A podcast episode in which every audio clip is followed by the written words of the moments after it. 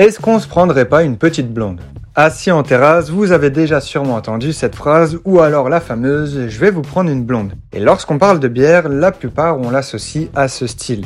C'est le plus répandu et il suffit d'aller en grande surface et vous le verrez bien. Ce que l'on voit en premier, que ce soit de l'Ankane, de la Desperados, de la Budweiser ou j'en passe, c'est très souvent de la blonde. Mais alors concrètement, c'est quoi une blonde? Parce que pour les connaisseurs, entendre ce mot, ça fait un peu mal aux oreilles parce que ça veut tout et rien dire. C'est un peu comme si on allait voir un sommelier et on lui commandait du vin rouge. C'est un peu vaste. Ainsi, aujourd'hui, je vous propose d'explorer dans cette courte capsule la définition de ce qu'on pourrait appeler une blonde. Vous êtes sur Session Pompette, chers auditeurs, bonne écoute.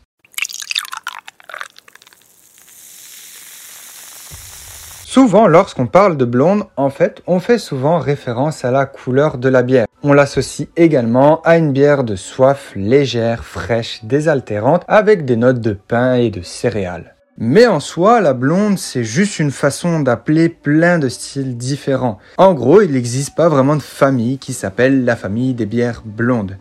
Ce qu'il faut savoir, c'est que la bière est composée de levures.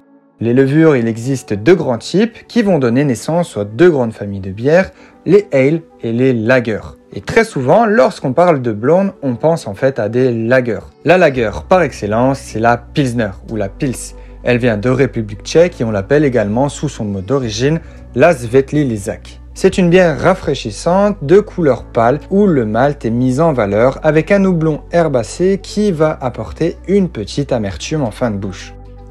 En continuant dans les lagers, il existe la Hels ou la Munich Hels qui est originaire d'Allemagne. C'est le style le plus répandu dans ce pays et c'est celui qui se veut le plus pur à la définition de ce qu'est une bière. Généralement, lorsque l'on voit des vidéos de banquets allemands ou de festivals allemands avec des grosses chopes d'un litre de bière d'une couleur bien blonde et une mousse bien blanche couleur ivoire, c'est de ce style de bière que l'on parle. Ce sont des bières de soif par excellence et à la différence des Pilsner, elles sont moins amères et plus poussées sur la céréale. Bien que les lagers représentent les blondes en général, il existe aussi des blondes qui nous viennent de la famille des ale. On peut par exemple parler de la golden ale ou la blonde anglaise. Ici, les houblons aromatiques dominent le nez avec des notes herbacées et florales. On a ici une bière blonde de soif par excellence, mais à la différence des lagers, elle va être plus prononcée sur l'houblon et la levure et moins sur le malt. Et comment ne pas aborder le thème des blondes sans parler de la blonde belge Très souvent plus forte que ses cousines, elle fait également partie de la famille des ale. Ici, on a un houblon épicé, floral, herbacé, mais également des notes de levure qui va de l'agrume à l'abricot en passant par le clou de girofle et le poivre. C'est de ce style-là que l'on parle lorsqu'on boit une duvel, chimée ou une chouffe.